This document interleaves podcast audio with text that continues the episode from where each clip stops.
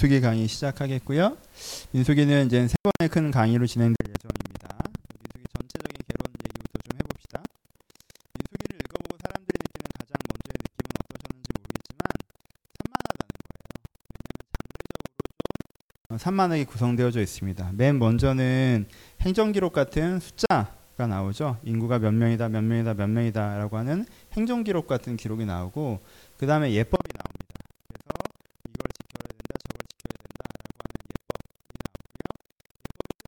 그래도 우리가 좀 반가워하는 스토리가 나오죠. 그래서 광야 시대에서 가데스 바네아 정말 유명한 사건이죠. 가데스 바네아에서 이들이 열두 정탐군 사건 이런 굉장히 유명한 스토리가 나오다가 스토리가 끝날 때쯤에 다시 예법 얘기가 나와요. 네가 그 땅에 들어가면 뭘 지켜야 된다, 뭘 지켜야 된다 예법 얘기가 나오고 그 다음에 다시 스토리가 나오다가 다시 어, 사람들 카운트하는 그 행정기록 같은 얘기가 나오고 다시 스토리가 잠깐 나오다가 또 예법 얘기가 나오면서 마무리가 됩니다. 그러니까 이 세 가지가 교차되니까 글이 어떻게 느껴지겠어요? 되게 산만하고 정리되어 있지 않는 것처럼 느껴지겠죠, 기본적으로. 근데 그렇기 때문에 사람들이 민수기에 대해서는 그렇게 좀 아, 레위기나 출애굽기 때 쓰여지지 않았던 얘기를 보완하는 소품집 정도로 생각하는 경우들이 좀 있습니다. 근데 그렇지는 않고요. 어, 어떠한 글들은 주제적 통일성을 갖고 가지만 그 주제적인 것을 제시하기 위해서 장르를 교차해서 사용할 때가 있어요. 그러니까는 이게 장르가 바뀐다고 해서 딴 얘기구나라고 생각하기 시작하면 사실은 우리는 이게 되게 연결이 안 되는 거고 장르는 교체되지만 여전히 한 가지 이야기를 하고 있다라고 생각할 때이 민수기 전체 맥락을 있을 수가 있어요. 그래서 산만하다라고 결정을 내리고 시작하지 마시고 이게 그러니까 제일 중요한 건 뭐겠어요 민수기에서는 맥락이 되게 중요합니다. 어떤 맥락에서 이 글이 쓰여져 있는가 되게 중요해요. 그러니까 예를 하나 들어보죠. 오늘 내용은 아니지만 워낙 유명한 얘기니까. 민수기 15장에 보면요. 이렇게 시작돼요. 여호와께서 모세에게 말씀해 이르시되 이스라엘 자손에게 말하여 그들에게 이르라 너희는 내가 주어 살게 할 땅에 들어가서 이렇게 하면서 여호와께서 화제나 번제나 서원을 갚을 제사나 낙헌제나 정한 절기에 소, 소와 양의 향기로운 제물을 드릴 때 헌물을 어떻게 드리고 막 이런 얘기가 나옵니다. 근데 이런 얘기가 쭉 나와서 아 내가 뭘 드리고 뭘 드리고 뭘 드리고 뭘 지키고 뭘 지키고 뭘 지키고 이런 얘기가 나오는데 아, 레위기 때 했던 얘기잖아요. 거기에 대해서 빠졌던 누락된 불을 좀 보완하는 것처럼 나타나거든요. 근데 14장은 무슨 얘기가 나와요? 14장까지 해서 가제스 바네아 사건으로 말미암아 이스라엘 백성들이 광야로 되돌아야 되는 사건이 나와요.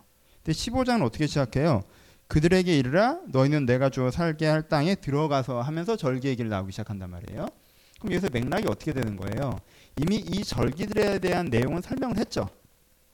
근데 이 절기들에 대한 내용을 반복하는 게 어떤 의미를 가져요? 이 사람들은 광야로 되돌아가는 걸 실패처럼 생각하잖아요. 아, 우리가 가데스반에서 반역해서 이제 우리가 광야로 되돌아가 버리게 되었다. 우리는 끝났다라고 얘기하는데 하나님은 뭐라고 얘기하시는 거예요, 지금? 그 땅에 들어가면이라고 얘기하시죠. 그러니까 광야로 되돌아가는 게 뭐가 아니다. 실패가 아니다. 결국엔 들어갈 거다라고 얘기하시는 거죠. 그러면서 절기 얘기를 해요. 절기는 뭐라고 얘기했어요? 하나님과 이스라엘 사이에 언약, 무엇을 이루고자 하시는 가치, 지향을 한다고 그랬죠. 그러니까 지금 하나님은 15장에서 무슨 얘기를 하시는 거예요? 레위기 때 내가 너희들 가운데 가르쳐 줬던 그 이루고자 하는 그 나라와 예배와 공동체에 대한 진양은 바뀌지 않았다라는 선언성이 더 많이 담기는 거죠. 그러니까는 장르가 교체될 때 어, 갑자기 재밌게 가데스 바네아 사건 읽고 있고 이 사람들이 반역했던 얘기를 읽고 있었는데 왜 갑자기 또 제사 얘기를 해? 아 지루하게 이거 나왔던 얘기잖아라고 하면 맥락 우리가 우리가 놓치게 되는 거고 그럼 이게 어떤 전후 맥락 가운데 나왔느냐를 이해할 때 우리가 민수 얘기를 좀 따라갈 수가 있습니다. 그래서 민수에서 제일 중요한 건 장르에 흔들리지 않고 중심 주제를 끌고 가면서 읽으시는 게 제일 중요해요. 그럼 민수기를 읽으시는데 큰 어려움은 없을 거라고 생각을 합니다. 민수기를 들어가는 데서 첫 번째 주의 상황은 그거고요. 전체는 민수기가 세 가지 부분으로 이루어져 있습니다. 전체 큰 틀을 그냥 말씀드리면 첫 번째 부분은 어디예요? 오늘 강의할 1장부터 10장까지 해서 출정에 해당되는 부분입니다. 이스라엘 백성들이 시내산 앞에서의 생활을 다 마치고 이제는 하나님의 군대가 되어서 출발하는 장면을 담고 있는 게 출정에 대한 부분이겠죠. 그럼 두 번째 장면은 뭐에 대한 부분이냐면 여러분들이 이미 알고 있는 가데스 바나의 실패로 상징되는 1세대 이스라엘들이 어떻게 그 위대한 출발에도 불구하고 좌초하고 말았는가에 대한 이야기가 나오는 것이 두 번째 장면으로 나오고요. 세 번째 장면은 뭐겠어요? 세 번째 장면은 2세대 이스라엘이라고 보통 불리우는 40년 뒤에 광야 광야에서 40년을 보낸 이후의 백성들이 어떻게 그것을 승리로 이끄느냐에 대한 이야기가 세 번째 단락으로 나옵니다. 그러니까 이 세 단락을 이해하는 것만으로도 여러분들이 뭘 할 수 있어요? 아 민수기 전체 주제가 뭔지를 굉장히 심플하게 아실 수 있겠죠, 그렇죠? 어떻게 돼요? 이제 시작이야. 근데 그 시작을 하고 나서 뭘 시작하는지는 레위기 때 이미 다 설명을 했고 뭘 하고자 하는지 레위기 때 설명한 거고 그걸 이제 시작하는 거야. 근데 그걸 어떻게 한 사람? 실패한 사람들이 있고 성공한 사람들이 있어라고 보여주는 게 민수기란 말이에요. 그럼 그걸 주제적으로 풀어보면 어떻게 되겠어요? 우리 가운데 있는 하나님의 이론, 어쩌면 하나님의 가능성을 갖고 있는데 그 이론과 가능성이 어떻게 하면 실패하고 어떻게 하면 성공하는가에 대한 이야기를 하고 있는 게 민수기겠죠, 그렇죠?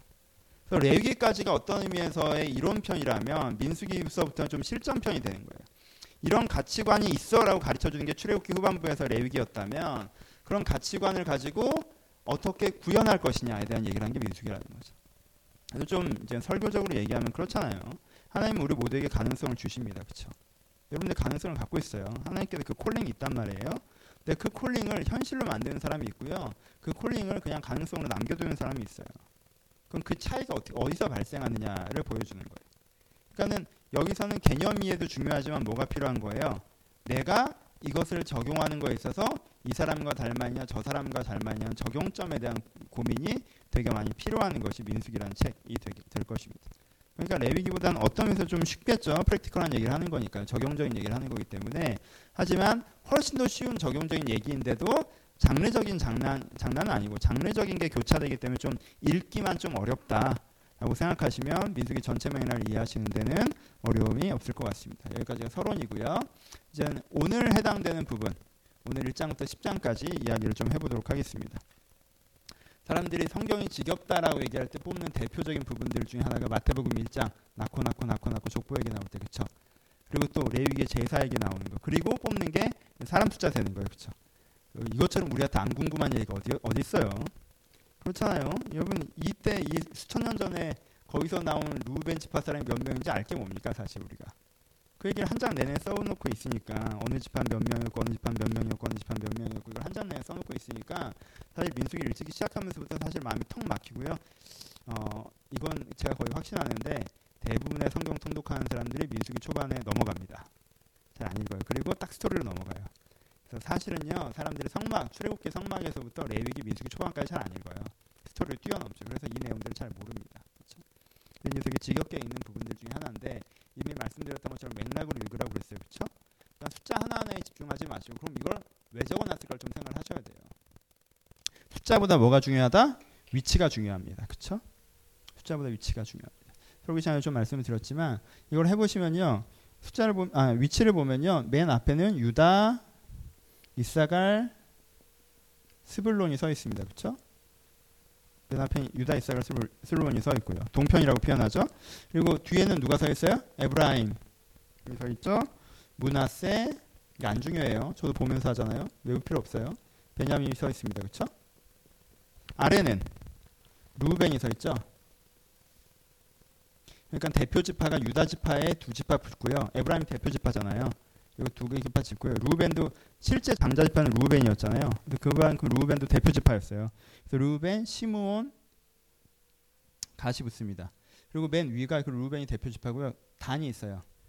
단, 아셀, 납달리가 붙는데요. 단이 나중에 가나안 정벌 이후에 이건 딴 얘기지만 가나안 정렬 이후에 북방을 점령하지 못해서 문제적 지파가 됐지만 이때부터 숫자만 보시면요 에브라임, 루벤, 유다, 단이 숫자가 많아요. 그러니까 대표 지파입니다. 그래서 대표 지파에 두 가지 붙는 걸로 이 사방을 형성합니다. 그렇죠? 그리고 그 다음에는 아 이런 끝나는가라고 했더니 그 다음에 뭐가 나와요? 그 다음에 이제 레위인들 배열이 나오죠. 그래서 맨 앞쪽에는 모세와 아론이 쓰죠. 그러니까 제사장 가문이 쓰고요. 그렇죠? 그리고 뒤쪽에는 누가 서요? 게르손이 있고요. 이쯤만 돼도 글씨가 엉망이라 그냥 지저분하기만 하죠. 그냥 말을 드세요. 그리고 뮤가 무라리 밑에가 고앗 이렇게 씁니다. 그렇죠? 레위인들이 이렇게 서죠. 제일 가운데 뭐가 있어요? 그러면 성막이 있죠. 그렇죠? 총 숫자는 60만 정도가 돼요. 그렇죠? 총 숫자는 60만 정도가 돼요. 근데 60만 명 숫자를 얘기할 때 어떤 숫자라고 얘기해요? 20세 이상 싸움에 나갈 수 있는 사람이라고 하죠. 1세 이상 싸움에 나갈 수 있는 사람 자체가 무슨 얘기를 하는 거예요? 군인 얘기를 하는 거죠. 그렇죠? 20세 이상 싸움을 나갈 수 있는 사람 자체가 싸울 수 있는 사람, 징병을 얘기하는 거예요. 군인을 얘기하는 거란 말이에요. 군인 숫자를 세는 거예요. 근데 군인 숫자를 세면서 숫자만 몇 명이다 몇 명이다 몇 명이다 세는 거예요? 아니죠. 위치를 배열하는 거죠.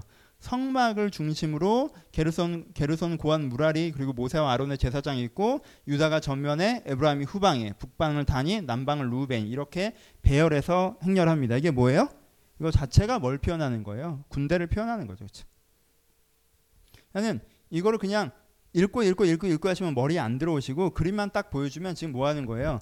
제일 가운데 원래 누가 씁니까? 전통적인 어, 고대 전투에서 제일 가운데가 누구예요? 왕이죠. 왕의 진이 가장 진의 가운데 있고요. 왕의 진과 각각의 진들이 이 왕을 중심으로 포진해 있는 게 고대의 어, 군진이죠. 그렇죠? 그러면은 고대 군진과 다른 부분은 이 레위인 라인이죠. 그럼 레위는 뭘, 뭘 상징합니까? 레위는 출애굽께서 얘기했던 것처럼 이스라엘의 장자를 상징하죠. 그렇죠? 6월절 사건이 기억나시죠? 이스라엘의 장자도 원래 죽었어야 하는데 죽지 않고 하나님께서 살려주셨기 때문에 그 대신 장자는 하나님의 것인데 그것을 대표해서 레위는 하나님의 것이다 이렇게 했죠. 말이 되게 어렵게 꼬여있지만 간단하게 얘기하면 뭐예요? 장자가 하나님의 것이라는 것은 그 당시에는 장자 모든 사람들을 상징했기 때문에 우리가 다 하나님의 것이라는 표현인데 그 표현을 누가 갖는 거예요? 레위인이 가져가는 거죠. 그렇죠? 그러니까 레위는 뭘 상징해요? 레위인 자체가 우리는 뭐예요? 하나님의 소유입니다를 상징하죠. 그렇죠? 이 고아 무라리, 무라리 게르손 고아 자체가 있는 게 우리는 하나님의 소유입니다라는 고백성을 갖게 되는 거죠. 그러니까 가장 가운데 하나님의 지인이 있고 그리고 이들이 우리가 하나님의 소유이라는 고백의 개념을 갖고 있는 레위인이 있고 그리고 군진이 있는 거죠. 그러니까 이 군진이 하나님의 뜻에 따라 하겠습니다. 우리는 하나님의 소유입니다라는 레위인의 고백에 따라서 하나님을 섬기는 형태로 구성되어 있는 것이 1장에서 4장까지 나와 있는 모습이에요. 그냥 그렇죠. 그러니까 어렵지 않고요. 여기선 설교 시간에도 얘기했지만 이렇게 군진으로 불렀다라는 것 자체를 이미 이해하면 두 가지를 적용할 수 있다고 했어요. 첫 번째, 군대로 불렀다고 한 것 자체가 적용적으로 뭐라 했어요? 첫 번째 주체죠. 너희는 하나님의 군대야라고 하는 순간부터 가나안 땅 정벌은 누가 하는 거예요? 하나님이 하시는 거예요? 얘들이 하는 거예요? 얘들이 하는 거죠. 그렇죠? 하나님의 명령에 따라 내가 하는 거예요. 하나님의 명령에 따라 내가 하는 거예요. 뭘 걸어서? 내가 목숨 걸고 이걸 이루기 위해서. 여러분 이걸 되게 명확하게 하셔야 돼요. 왜 이 첫 장면이 이해되지 않기 때문에 민숙이 전체가 엉키는 거예요. 무슨 뜻이에요? 가데 나중에 워낙 유명한 사건을 같이 얘기하지만 이 가데스 바냐에서 가, 반역한 사람들 가장 큰 논리적 문제가 뭐예요? 논리적 문제가 우리가 하나님의 나라를 이루려고 목숨을 걸 생각이에요? 아니죠. 하나님이 나 먹고 살 땅을 만들어 준다고 해서 따라온 거예요. 그렇죠? 이 사람들 입장이 뭐예요? 자기는 군대예요, 군대가 아니에요. 군대가 아니에요. 그렇죠? 거기서 엉켜버린 거예요. 어 그래? 그러면 니네 광야로 돌아가라고 한 거예요. 하나님이 니네 먹고 살 땅 만들어준다고 하니까 쫄래쫄래 따라와서 내가 좋아하는 거 내놓으세요. 왜 안 내놔요? 그렇게 힘들게 해야 됐던 거예요? 아 그럴 거면 내가 여기를 왜 와? 라고 하는 게 가데스 바나에서 이스라엘 논리였단 말이에요. 그렇죠? 그럼 그 사람들이 뭘 이해를 못 했다는 거예요. 이 콜링 자체를 이해를 못 한 거예요. 그러니까 이 군대로 부르신다는 말 자체가 레위기에서 너희가 어떤 나라를 세워야 돼, 어떤 사람이 돼야 돼, 어떤 공동체를 만들어야 돼를 다 설명했잖아요. 그럼 민수기 초반에서 뭘 얘기를 하는 거예요? 그래, 니네가 그걸 원하니? 그럼 그걸 너희들이 이루어야 돼라고 얘기하신 거라면 이미 너희들이 이걸 이루는 거야. 너희들이 이걸 이루기 위해서 주체적으로 설 마음이 있느냐? 예, 있습니다. 그래? 그럼 너희는 우리의 군대다라고 하는. 그럼 군대 들어갈 때 무슨 마음으로 들어가요? 군대 들어갈 때 가면 잘해주겠지 이러고 들어가요? 에? 아니잖아요.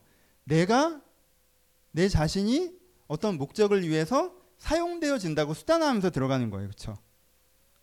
그런 의미적인 주체성. 내가 이 나라를 세우고 이루어야 된다라는 마음이 이미 콜링에 담겨 있는 거죠. 두 번째 뭐가 있어요? 이게 제일 중요하고요. 두 번째 헌신이 있죠. 헌신이라는 건 뭐예요?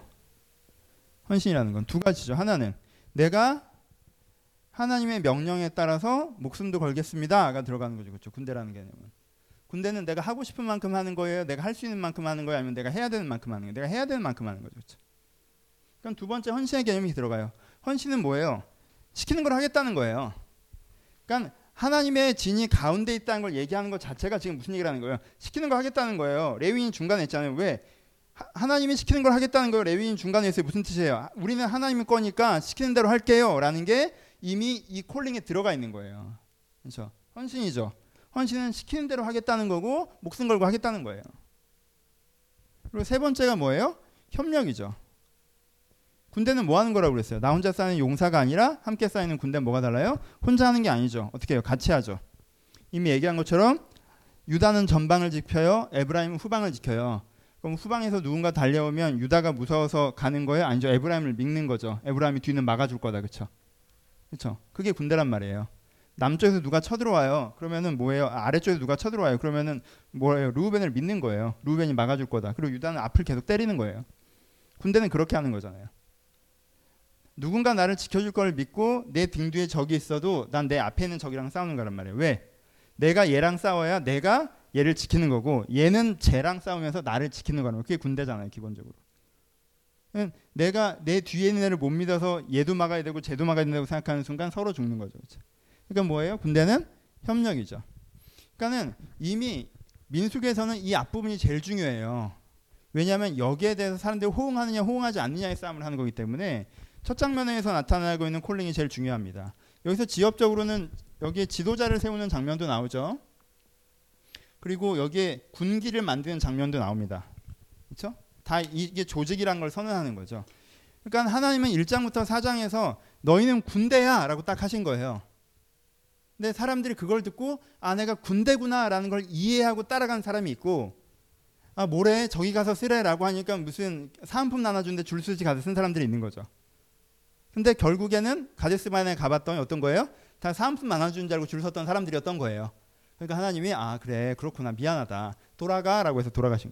다시 준비하자 그래서 준비한 거예요. 40년 뒤엔 그 사람들 어땠어요? 40년 뒤엔 그 사람들 군대죠. 싸워 그럼 싸우고 멈춰 그럼 멈추죠. 그렇죠? 저는 이 개념이 어떻게 적용되냐 적용되지 않느냐니까 이 개념이 제일 중요하죠. 그렇죠? 군대냐라는 콜링이 있는 거예요. 그래서 어, 이런 부분들이 제일 중요하고요. 근데 저번에 어, 근데 이 흐름을 얘기한 적이 있죠. 이 흐름을 이해하셔야 된다고 얘기했죠. 어디서부터 어디로 왔어요? 난민에서부터 군대로 왔다고 표현을 했어요. 저는 그쵸 책에서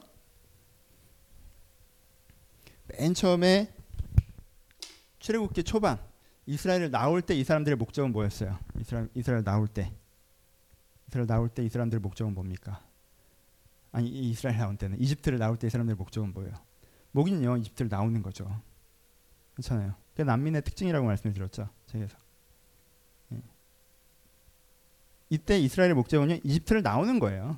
그러니까 어디 가고 싶은 데가 있었던 게 아니에요. 그냥 여기 있기 싫었던 거예요. 여기 있는 게 힘들었던 거예요. 그렇죠? 이렇게 난민이라고 표현을 드렸어요. 이게 그래도 종된 삶보다는 낫죠. 그러니까 이게 신앙적으로 표현하면 설교적으로 표현하면 뭐예요? 내가 세상에 종된 상태에서 세상에 종되어선 살 수 없습니다. 내가 이 죄에서 이 세상에 종되면서 자유케 해주세요라고 얘기하는 거죠, 그렇죠?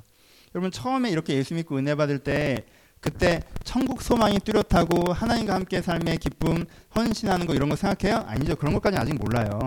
뭐를 느끼는 거예요? 이렇게는 살 수 없다는 걸 깊이 느끼면서 영접과 회심이 벌어지잖아요. 죄 자유가 일어난단 말이에요. 그렇죠?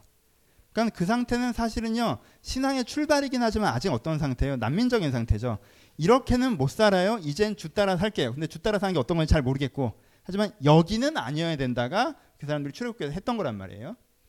그러면은 처음에 여기는 아니어야 된다고 난민으로 나온 다음에 그 다음에 신의 산 앞에서 하나님이 이 여기는 아닌 것밖에 없는 사람에게 레위기에서 신의 산 앞에서 출애굽 기 후반부에서 뭘 가르친 거예요? 그러니까 어떻게 살아야 된다고 가르치신 거죠, 그렇죠?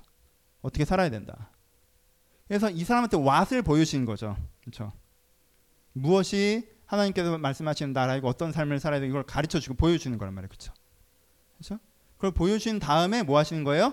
그러면 네가 그 본 것이 너희 가운데 동기부여가 되어서 이제 그것을 위해서 싸워나겠느냐라고 했더니 이 사람들이 예 싸워나가겠습니다 하고 그러면은 나의 군사로 함께 서라라고 해서 딱 쓰는 장면이 오늘의 장면이라는 것이. 그러니까 이게 되게 그냥 숫자인 것 같지만요. 성경에서 제일 위대한 부분 중에 하나죠, 사실은. 나중에 실패해서 그 의미가 퇴색됐지만 그래도 이것 자체는 되게 위대한 의미죠. 왜요? 우리가 생각해봐요. 내가 죄자유만 생각해서 이제는 그래 내가 옛날에 세상의 구습과 악에서 벗어났어요. 그러고 나서 뭐예요? 은혜 받죠. 은혜 받아서 아, 정말 어? 번제가 뭔지 깨닫고 내가 하나님을 위해서 살아야 되는구나. 소재가 뭔지 생각하고 내 삶이 죽게 드려야 되는구나. 속죄제도 깨닫고 내가 죄에서 자유해져야 되는 건 속건제 내 삶에서 자유해져야 되는 건 화목제하니까 함께 가야 되는구나. 그리고 이뭐 화제와 뭐 이거 이거 다 배우잖아요. 그렇죠? 그래서 내가 이제는 다시 절기를 배우고 막 그래서 이런 사람이 돼야 되고 이런 삶을 살아야 되고 이런 공동체를 살았구나. 이걸 다 배우는 과정이 있잖아요. 그렇죠? 신앙에서 사실 이것도 신앙 좋자고 많이 얘기하죠. 하나님을 배워나가는 즐거움. 하나님을 알아나가는 즐거움. 그렇죠? 근데 결국 진짜 신앙은 어디서부터예요? 진짜 신앙은 다 진짜 신앙이에요. 나도 딱딱하게 얘기한다. 다 진짜 신앙인데 정말 갱신과 변화와 혁명의 신앙은 어디서부터예요? 그럼 내가 그걸 이루기 위해서 싸우겠습니다부터죠. 그렇죠? 은혜가 뭔지 알았어요. 근데 그 은혜가 내 삶에 투영되려면 내가 불편한 기도의 자리에 앉아야 되잖아요. 사랑이 뭔 줄 알았어요. 근데 내 삶에 사랑이 갱신되려면 내가 싫어하는 사람을 부대끼면서 끌어안는 것부터잖아요. 그렇죠? 내가 하나님의 나라가 뭔 줄 알았어요. 근데 그것이 내한테 이루어지는 것은 현장에서 잘못된 것을 싸우며 잘된 것을 세워나가는 게 시작하는 불편함을 감내하면서부터죠. 그러니까 민수기 초반이 왜 중요해요? 이젠 진짜가 시작되는 거란 말이에요. 자, 그러면 멋있어. 안 멋있어? 분위기가 안 좋네. 야 이렇게 엄숙하게 할 거면 나 혼자 하지. 어, 니네들 정말 공기처럼 있다. 오케이? 얼마나 멋있어요, 그렇죠? 내가 이제는 그 이해한 걸 구현해 보려고 하는 시점으로 딱 가는 거예요. 이번 신앙 성숙에서 이렇게 군대 지점까지 가야 돼요. 네, 군대 지점 너무 많이 진영이 싫어하는데 군대 지점까지 딱 가야 돼요. 그렇죠? 내가 저기서부터 빠져나온 것에서 멈추는 게 아니라 뭐가 뭔지 깨달은 것에서 멈추는 게 아니라 그걸 구현하기 위해서 내가 주체적으로 하나님의 뜻에 헌신하여서 함께 부르신 사람과 더불어 이것을 이루어 가겠습니다에 딱 서야 되는 거지. 그렇죠? 이게 첫 번째 장면 하나님께 우리를 콜링하시는 장 하나님께서 이들을 개수하시는 그렇죠? 민수의 장면이죠. 그래서 책 이름이 민수기잖아요. 반역의 책 뭐 이러지 않고 가데스 바네어가 클라이막스면 반역의 책 뭐 이렇게 해놔야 될 건데 그렇게 안 쓰잖아요. 제목이 민수기란 말이. 그럼 그 다음에 제목이 중요한 건 아닌데 하여튼 그 다음에 그럼 그 다음에 무슨 얘기를 하십니까? 오늘 설교에서 이런 얘기들을 했었죠. 아 그래 이게 위대한 출정이구나 하면은 그 다음에 곧장 뭐 이 사람들이 일어나서 가야 될 것 같은데 그 전에 하시는 게 있어요. 그 전에 하신 게 두 가지가 나오는데 첫 번째 부분 이제는 위치 파악해서 위치 딱 잡았으면 그 위치에서 그냥 가면 되는 거잖아요. 그렇죠? 아그 얘기 안 했구나. 설교 시간은 얘기했지만 뭐 여러 번 얘기하지만 이 사람들이 뭐가 없어요. 예? 무기가 없어요. 그렇죠? 아, 이슬이 대답했어요. 멋집니다. 무기가 없어요. 나는 군대라고 했지만 우리는 영적 전투를 생각하지만 그 당시 사람들은 영적 전투가 아니라 진짜 전투를 했어야 되는 사람들이에요. 그렇죠? 근데 뭐가 없어요? 무기가 없어요. 군사훈련 받았어요? 안 받았죠? 뭐 받은 적 있어요? 없죠? 함께 뭐 합동훈련을 한 적도 없어요. 그렇죠? 근데 가서 뭐 들고 갔어요? 뒤에는 보찜 같은 거 메우고 내가 사는 천막 지고 애들 손 잡고 와이프 손 잡고 부모님 모시고 거기 서 있는 거란 말이에요. 그렇죠? 야 60만 명이다라고 하면 대단해 보이지만 그 60만 명 옆에 누가 서 있어요? 여러분 난민이 약한 이유는 뭡니까? 난민은 가족들을 데리고 있기 때문에 약한 거예요. 60만 명의 장정의 난민이면요, 그건 난민이 아니라 폭도예요. 비 그 무장을 안 했어도 내가 성인 남자 60만 명이 가족 없이 무기 없이 서 있다. 여러분 웬만한 무기가 있어도 싸울 수 있습니다. 근데 문제는 뭐예요? 그 사람들이 다 가장이어서 어머니 아버지 모시고 지혜들 데리고 서 있다? 이렇게 약한 사람들이 없는 거예요 세상에. 근데 이 사람들 다 그러고 서 있는 거예요. 그러니까 하나님의 군대라는 게 사실 이 사람들한테 그렇게 와닿겠어요? 안 와닿겠어요? 안 와닿을 수 있죠. 근데 이들이 뭘 기억할 때 와닿을 수 있어요? 하나님께서 이집트에서부터 우리를 구하셨던 거. 광야에서 불기둥 구름 기둥으로 인도하셨던 거. 반석에서 물이 나게 하신 거. 홍해를 갈래셨던 거. 그렇죠? 하나님께서 이제까지 우리와 함께 싸우셨던 걸 기억하면 이들이 그 믿음의 고백으로 군대로 스스로 재정체성 할 수 있는 거죠. 그렇죠? 그러니까 이것도 이제 적용적인 부분이어서 말씀을 드리는 거고요. 두 번째 장면으로 넘어갑니다. 뭐 하라고 하세요? 진을 정결케 하라고 하시죠. 5장에 보면 5장에 보면 너희가 이제는 어, 진을 정결케 해라. 내가 진영 안에 있다. 뭐 이렇게 얘기합니다. 진을 정결케 하라고 하면서 피 흘린 사람들, 뭐 시체 만진 사람들 진영 밖으로 내보내라. 난 정결하니까 하면 하나님 어떻게 보여? 딱 읽을 때 그냥 까다롭구나. 괜찮아요? 내가 시체를 만질 수 있잖아요. 우리는 그런 일이 거의 없지만 그 당시에만 해도 뭐 그렇게 발전하는 시대가 아니기 때문에 가족 중에 누군가 돌아가셨으면 시체를 만지는 사람들이 생기잖아요. 근데 그거 갖고 어, 넌 이제 부정하다. 뭐집 밖으로 나가라. 하나님은 정결하니까 이러면 되게 하나님 그냥 되게 까다롭고 고대신적인 이미지가 되게 강하기 때문에 읽으면서 별 느낌이 없어요. 근데 여기가 핵심은 뭐라 그랬어요? 진의 정결이라고 했죠. 그렇죠? 진이라는 게 뭐예요? 아까 얘기했던 하나님의 군대죠. 그렇죠? 이 하나님의 군대가 어떻게 해야 된다는 거예요? 하나님의 군대가 깨끗해야 된다는 얘기를 해요. 그렇죠? 하나님 군대가 깨끗하지 않은 상태는 뭐고 깨끗한 상태는 뭐냐에 대해서 지금 얘기하고 계신 거죠. 그럼 세 가지를 얘기하십니다. 첫 번째 지금 얘기했던 피 흘리는 자, 시체에 손을 댄 자, 그리고 나병 환자에 대해서 집 밖에 나갔다가 들어오라고 얘기하고요. 두 번째 뭘 얘기해요? 너들 가운데 뭘 해야 된다고 얘기합니까? 배상을 해야 된다고 얘기하죠. 너희가 타인한테 피해 준 거 있으면 5분의 1 첨가해서 배상해야 된다는 얘기를 하고요. 세 번째 무슨 얘기를 해야 돼요? 세 번째 무슨 얘기를 하세요? 의심의 소재에 대한 얘기를 하세요. 그렇죠? 이게 제일 초라하죠. 얘기 읽을 때. 아, 위대한 하나님의 군대 막 이랬는데 네 부인이 간통한 것 같은데 네 증거가 없으면 하나님한테 데려와서 소재를 드린다 뭐 이런 식의 좀 아 이건 뭐 민사 사건 같은 얘기를 한단 말이에요. 그렇죠? 읽을 때 좀 불편하죠. 하지만 핵심을 이해해야 된다고 그랬어요. 맨 먼저 이건 진해정에서 맨 처음 건 뭘, 뭐라고 그랬습니까? 진해정에서 맨 처음 건. 내가 나병은 뭘 상징한다고 그랬어요? 죄를 상징한다고 그랬죠. 죄는 뭐예요? 이기성이죠. 그렇죠? 두 번째 죽음 그 뭐예요? 피 흘림과 시체는 뭘 상징한다고 그랬어요? 죽음을 상징한다고 그랬죠. 그렇죠? 그렇죠? 죽음은 뭐예요? 그죠? 부정적인 사고관, 죽음의 사고 방식이라는 표현을 썼어요. 그러면 군대 안에 뭐 어떤 사람이 있어서는 안 된다고 얘기하는 거예요. 이 군대 안에 첫 번째 어떤 사람이 있었으면 안, 된, 안 된다는 거예요. 군대 안에 이기적인 사람이 있어서 안 된다는 거죠. 이건 이미 앞에서 얘기했던 거에 보완적인 얘기죠. 당연하잖아요. 주님의 뜻에 레위인의 고백을 우리는 하나님의 것입니다라고 얘기하는 사람이 이기적인 건 그건 앞뒤가 안 맞는 거죠. 그냥 군대 안에 이기적인 사람이 있으면 안 된다고 했어요. 그렇죠? 여러분 군대에서 이기적인 사람이 있으면 군대는 무조건 깨집니다. 그렇잖아요. 소대가 여섯 명인데 아, 내가 보니까 쟨 이기적이야. 쟨 결정적인 지점에서 나를 위해서 목숨을 거래가 아니야. 그렇잖아요. 그럼 내가 걔를 못 믿겠죠. 그러면은 나는 어떻게 해야 돼? 내 목숨을 내가 지켜야 될 거 아니야. 그럼 나도 걔 뒤를 지킬 수 있나? 그렇게 안 되죠. 그래서요 군대 안에 이기적인 사람 있으면 그거 그게 전염병처럼 번지는 거예요. 그렇잖아요. 조직 안에서도 마찬가지예요. 여러분들 회사 다니시는데 다섯 명이 팀원이에요. 둘 다 헌신해서 이 프로젝트를 하는 해요. 근데 보니까 한 명이 일은 안 하고 공로는 가져가려고 해. 이적인 게 딱 보여요. 그 순간 어떻게 되겠어요? 나머지 네 명도 긴장이 딱 오죠. 우리가 이랬다가 죽 서서 개 주면 안 되니까 안 뺏기려고 어떻게 할 거 아니에요. 어떻게든 쟤를 일을 시키려고 할, 건, 할 거란 말이에요. 그럼 그때부터 이미 먼 깨지는 거예요. 우리가 서로를 서로 도와서 이걸 한번 이루어보자 하는 그 순수한 어떤 팀워크의 이미지는 다 깨지는 거란 말이에요, 사실. 이기적인 사람 하나가요 팀을 금방 깹니다. 괜찮아요? 팀을 금방 깨요. 서로 사랑하고 막 이렇게 애인들 그러다가요 어느 점에서 상대방이 딱 되게 이기적으로 구는 게 딱 느껴지면요 그 팀워크는 금방 깨져요. 그러니까 어떤 건 빠져야 된다고 얘기해요. 이기적인 애는 잠깐 빠져야 된다고 얘기해요. 빠지는 것 자체가 뭔 상징이에요. 넌 그러면 안 돼. 라는 걸 상징하는 거죠. 그렇죠? 그리고 빠졌다가 뭘 해결하고 정결케 되고 다시 들어와야 된다고 얘기하는 거죠. 아, 제가 잘못했군요. 목적성을 회복하고 다시 들어와야 된다는 거예요. 군대 있어서는 안 되는 두 번째 사람이 어떤 사람이에요? 부정적인 사람이죠. 매사에 긍정적이라는 얘기는 아니에요. 하지만 뭐에 대한 확신이 있어야 돼요? 군인은 승리에 대한 확신이 있어야죠. 그렇죠? 승리에 대한 확신이 있어야 돼요. 뭐가 어떻게 돼도 내가 죽어도 우리 군대는 이긴다라는 믿음이 있어야 사람이 목숨 걸고 싸울 수 있습니다. 당연하잖아요. 그렇잖아요. 이걸 뛰어 올라가 봤자 내가 죽어라고 생각이 돼도 결국 이 내가 죽는 게 디딤돌이 돼서 우리 군대가 이겨. 그럼 내 가족과 내 아이가 자유로운 나라에서 살 수 있어. 그게 군인이 목숨을 거는 이유예요. 그렇죠? 이렇게 뛰어 올라가 봤자 우리는 3일 안에 다 밀려. 그리고 우리는 끝이야. 다음 기회라는 건 없어.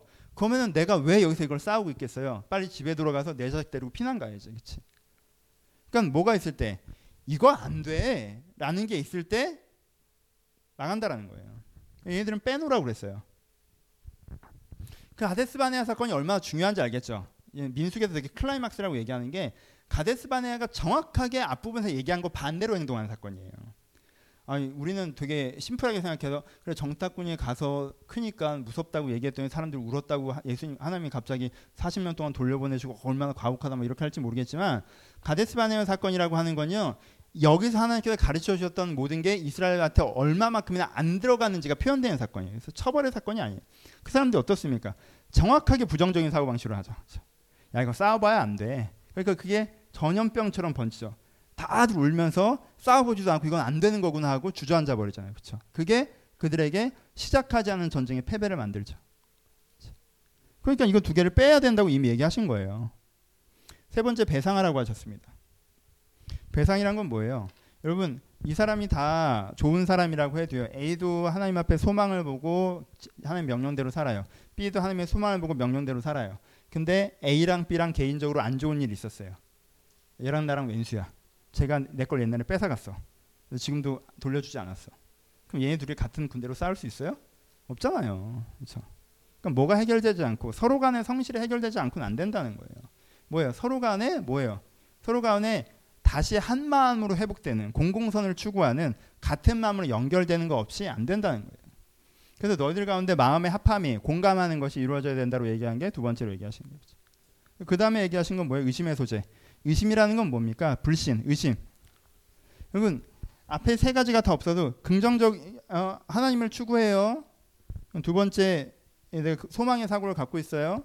세 번째 내가 이 사람과 배상해서 공감하고 있어요. 근데 네 번째 의심이면 의심이란 말이 얼마나 무서운 말인지 아시죠? 내 앞에 있는 건 아무리 멀쩡해 보여도 그 뒷면은 다른 게 있을지도 몰라라는 생각하는 거잖아요. 그렇죠? 증거는 없어 내가 지금 말을 못 하는데 다른 게 있을지도 몰라라고 생각하는 거예요. 또 지금은 이렇지만 내일 어떻게 변할지도 몰라라고 하는 의심이 있으면 내가 이 사람이랑 뭘 해나갈 수 없죠. 그렇죠. 그러니까 뭐가 필요하다는 게 의심의 소재는 반대에는 신뢰가 필요하다는 거죠. 그래서 의심의 거리가 있으면 의심을 다 드러낸 다음에 그 의심을 드러내는 것들을 통하여서 그 다음에는 무슨 문제로 넘어가? 배상 문제로 넘어가잖아요. 그렇죠. 그 다음에 배상 문제란 말이에요. 더 이상 의심의 문제가 아니라. 배상의 문제를 통해서 그 배상의 거리들을 해결하는 것이 우리 가운데 필요하다라고 얘기하고 있습니다. 앞에 사람이 있으니까 확실히 길게 하는구나 내가. 그치? 되게 오래 얘기했네. 여러분 강의가 길어졌어요. 그냥 들으세요. 반가워요. 왜 동영상에서 이런 거 하고 하는 거야. 재밌잖아. 나 혼자 할 때 이런 거 많이 한단 말이야. 그래죠. 외롭지 않아요. 여러분 오늘 함께 해줘서 감사해요. 외롭지 않네요. 동영상 강의 녹화하면 한참 하다가 혼자 남았을 때 강의가 끝났을 때 그 적막함. 뭔가 내가 열정적으로 얘기하고 내가 가서 내 핸드폰을 끌 때 그 그런 게 좀 있는데 함께 하니까 좋네요. 봅시다. 여기서 한 가지 얘기를 더 하죠. 아, 오늘 설교에서 여러분 못 들으신 얘기. 다음 주 설교도 안 나오는 얘기. 굉장히 중요한 얘기. 나시린이 나오죠. 그렇죠?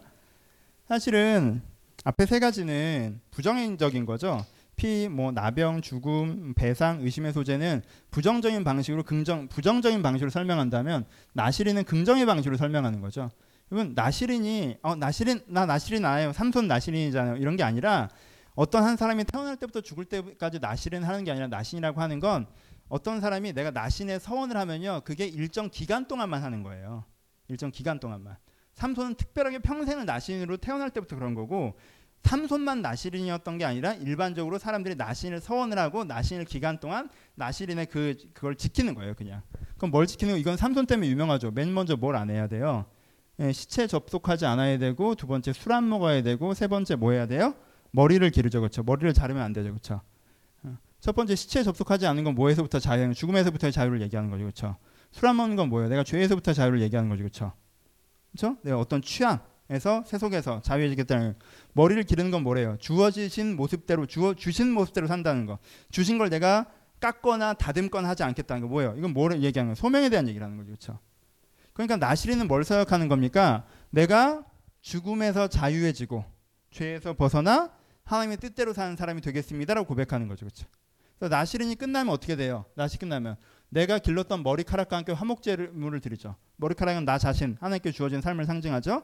내가 내 자신이 하나님께 주어진 삶을 살아가는 그 고백이 있는 그대로 삶을 살아가는 그 삶이 하나님과의 화목됨을 선언하는 것이고요. 그 손에 무, 무교병과 전병을 같이 드는데 그 무교병은 하나님께서 있는 그대로 주신 삶을 소원하는 거고 전병은 내가 최선을 다해 드리는 삶을 소원하고 그래서 내가 주신 것과 내가 열심히 한 걸 다 주님 앞에 드리겠습니다라는 서원의 예식으로 엔딩하면 마무리합니다. 그렇죠? 그러니까는 아까는 뭐 없어야 된다, 뭐 없어야 된다, 뭐 없어야 된다는 걸 얘기했다면 여기서 뭐가 있어야 된다고 얘기하는 거죠. 이스라엘 군대 어떤 사람들이야 돼? 군인들은 누구여야 돼요? 다 나시린이어야 되죠.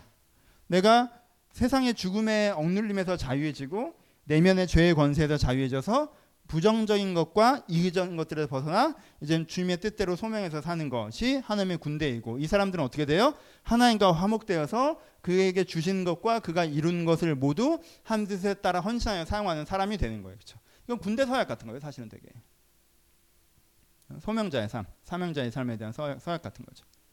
그러니까 계속 반복해서 나오는 게 뭔지 아시겠죠? 제일 중요해서 나오는 게 뭐와 뭐가 없어야 돼요. 부정적인 사고와 이기적인 사고가 없어야 돼요. 이게 있으면 군대로 서지 못해요. 부정적인 사고와 이기적인 사고가 없어야 뭘 할 수 있어요? 시킨 대로 할 수 있어요. 이기적인 애는 시킨 대로 못해요. 부정적인 애도 시킨 대로 못하고 안 될 거라고 생각하는 애도 시킨 대로 못하고요. 내가 하고 싶은 게 따로 있는 애들도 시킨 대로 못해요. 그렇죠?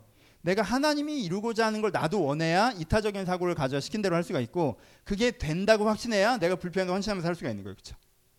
그래서 내가 죽음의 사고와 이 죄의 사고에서부터 자유해서 세속의 사고에서 자유해서 하나님이 주신 소명의 삶을 살아가는 것이 어, 너희가 있는 군인의 정신, 사명자의 삶이다라고 얘기합니다. 그렇죠?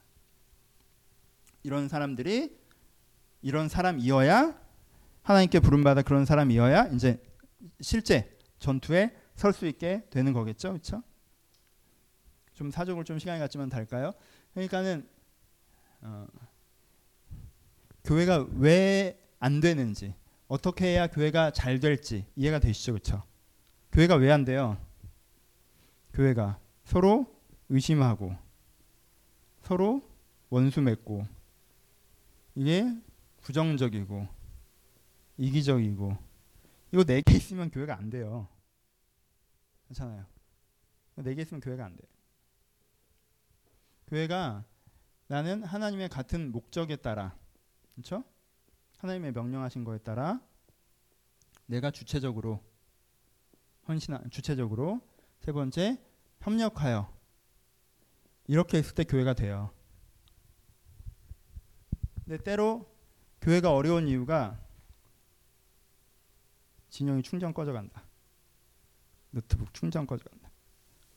죄송해요.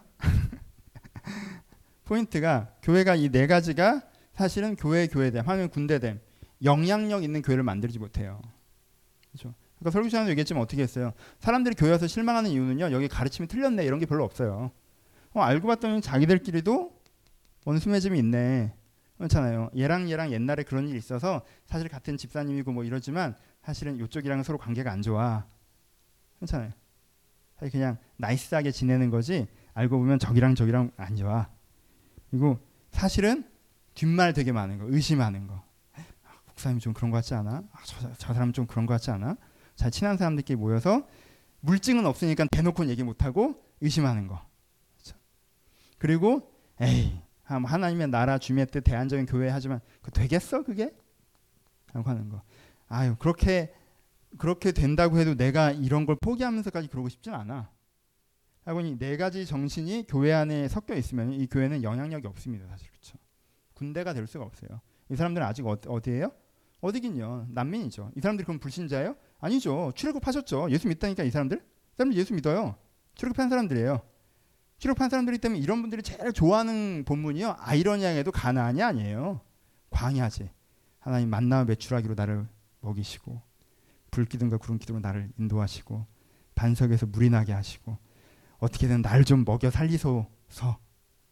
내가 세상에선 나왔는데 살기가 힘드니까 하나님 날좀 챙겨줘야 될 거 아닙니까?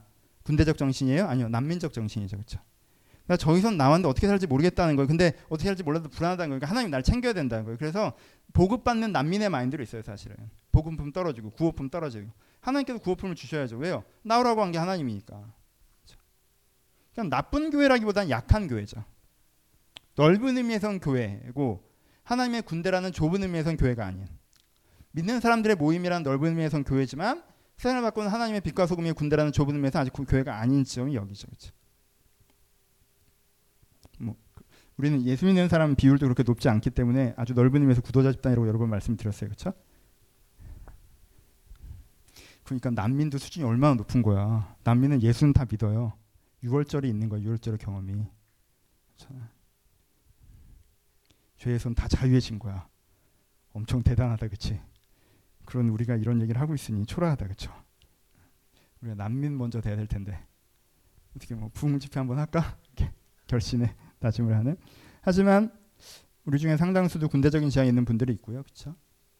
여러분들 군대적인 지향이 있다면 군대가 되어져 감이 좀 필요하겠죠. 네? 여러분들 군대가 되어져 감이 필요합니다. 그래서 내가 난민적인 신앙까지는 있지만 그 지점이 필요 없었다면 오늘의 결단들이 되게 중요하신 부분들이 있어요. 세 번째 여기는 뭐 엔딩이죠. 보면 그 다음에 이제 마지막 세 번째 장면이 나오는데 어, 장관들이 헌물을 드립니다. 지도자들이 헌물을 드리고요. 하나님께서 등대를 만들라는 명령을 하시는 부분이 나오고요. 헌물을 드린 이후에 등대를 만들라는 명령과 레위인을 요제로 드리라는 명령과 세 번째 유월절을 드리라는 명령이 이렇게 나와서 세 가지를 지키는 장면이 나옵니다. 이게 엔딩으로 이제 나오는데 보세요. 백성들이 헌물을 드리는데 아, 헌물을 드리는 장면을 좀 읽어보면요. 다 읽을 건 아니고 어, 예, 뭐 7장에 나오는데 보시면 이 사람들이 처음에 은과 금을 들어요.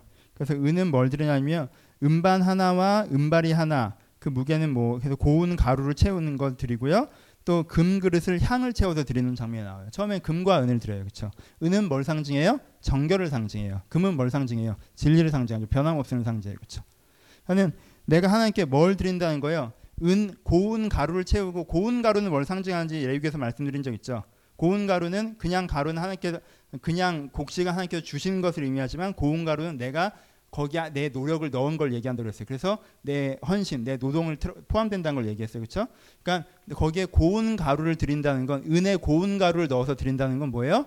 내 생활, 내 삶을 하나님 앞에서 어떻게 하겠다? 정결하게 주님께 드리겠다라는 고백이 들어가죠. 그렇죠? 그리고 금에는 향을 채워서 드리죠. 향은 뭘 상징해? 기도를 상징하죠. 그렇죠? 그러니까 내가 내가 내 마음에 변함없는 믿음의 기도로 하나님께 나아갈 것이고 내가 깨끗하게 헌신된 삶으로 나아가겠습니다라고 누가 고백한 거예요? 백성의 지도자들이 고백하는 거죠. 그렇죠? 거기에 또 뭘 드려요? 번제물들을 드리죠. 그래서 번제와 속죄제와 화목제의 제물들을 드리면서 우리가 이 고백으로 주님께 나아갑니다라는 걸 다시 한번 하는 거죠. 번제는 우리의 존재를 드리고 그렇죠? 속죄는 우리의 죄 사함을 얻어 하늘과 화목됨을 선언하는 것들을 드리는 것들이 나옵니다. 그렇죠? 그래서 이제는 이 헌물을 드리는 건 뭘 얘기하는 거예요? 헌물을 드리는 건 여러분 어디에서 몇 명지 세 이건 누가 시킨 거예요? 하나님이 시킨 거죠, 그렇죠? 레위는 이거에 저거 이거 하나님이 하신 거란 말이에요. 이거 하지 마 저거 하지 마 이것도 하나님이 하신 거예요. 근데 지금 이 사람들이 헌물을 드린다는 건 뭐예요? 거기에 화답하는 개념이죠. 그렇죠? 예, 그렇습니다라고 얘기하는 거예요. 내가 너희들을 군대로 불렀다라고 했던 이들이 예, 그렇습니다. 저희가 변함없는 고백과 깨끗한 삶으로 그 부르심에 응답하겠습니다라고 이를 딱 화답하는 거죠. 그렇죠? 그러니까 사실 되게 멋있는 장면이에요. 원래 얘네들이 딱 가서 여수 아니라 이 모세의 군대가 딱 가서 가나안 땅을 정벌 했잖아요. 가데스바네 사건 같은 거 없이 얘들이 딱 가서 정벌을 했기만 했다면 이 장면이 사실 성경에서 길이 남을 명장면이에요. 그러니까 이 장면 자체는 되게 멋있는 장면이에요. 요 다음에 잘 못해서 의미가 퇴색된 거지. 이 사람들이 하나님께서 자기를 어디로 부르셨다는 얘기를 콜링을 받은 다음에 예 그렇습니다라고 한 거예요. 내 고백과 삶을 주님께 드리겠다라고. 그때 하나님께 어떻게 하세요? 등대를 말씀하시죠. 다시 한번. 등대는 뭘 상징합니까? 금으로 쳐서 많은 일곱 대의 등대는 빛, 하나님의 인도하심을 상징하죠. 변함없는 금초대. 내가 주님 앞에 화답합니다라고 했다 하나님께서 뭐라고 하나님께서는 대답하신 거예요? 내가 너희들을 영원토록 인도할 것이라고 대답하시는 거죠. 그렇죠? 두 번째는 뭐라고 대답하신 거? 레위인을 나한테 드려라고 하시는 것. 너희들은 나의 것이라고 대답하시는 거죠. 그렇죠? 세 번째, 두 번째 유월절을 드리는 건 어때요? 여러분 두 번째 유월절은 더 특별합니다. 첫 번째 유월절은 사건이었잖아요. 근데 두 번째 유월절은 사건이 안 일어났죠. 첫 번째 유월절은 사건이었어요. 두 번째 유월절은 뭐예요? 고백이죠. 그러니까 사실은 유월 절기로서의 유월절은 첫 번째 유월절이죠. 그렇죠? 그렇죠? 그러니까 이제는 이 유월절에는 이 고백이 다 들어가 있죠.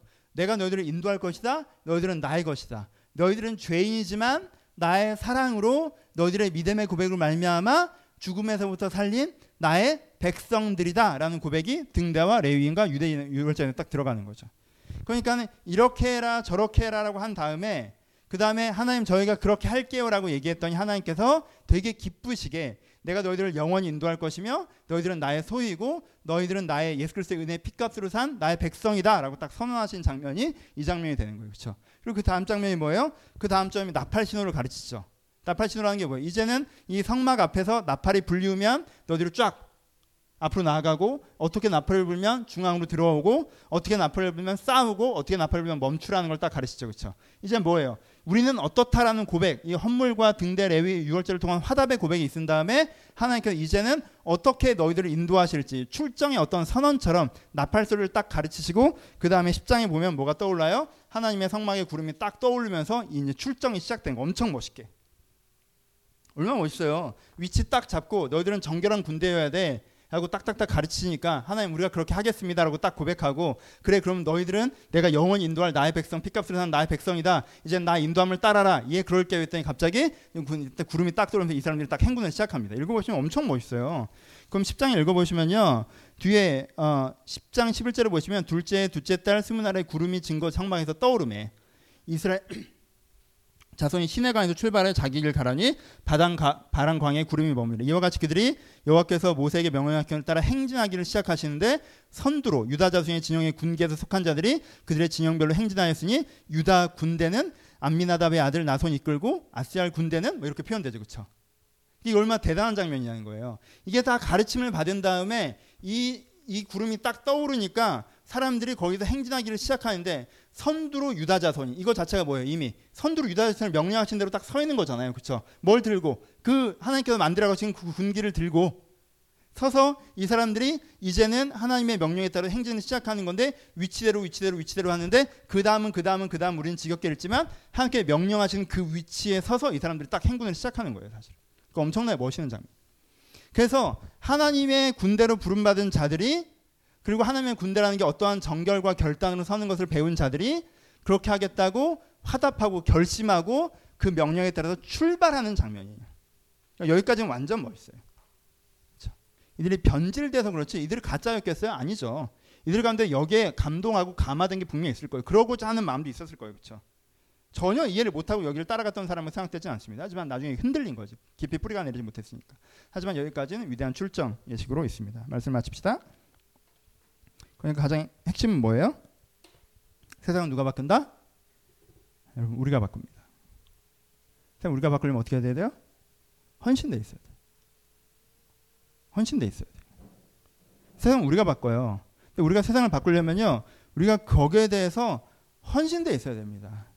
그리고요, 함께함이 있어야 돼요. 내가 하나님에게 정말 은혜 가루와 내가 금의 향로를 드리는 것처럼 내가 이 변함없는 내면의 기도를 하나님께 나아갈 것이고 내가 깨끗한 삶으로 주님을 따라갈 것임이라는 그런 딱 헌신이 돼 있을 때 그 사람들이 세상을 바꿔요.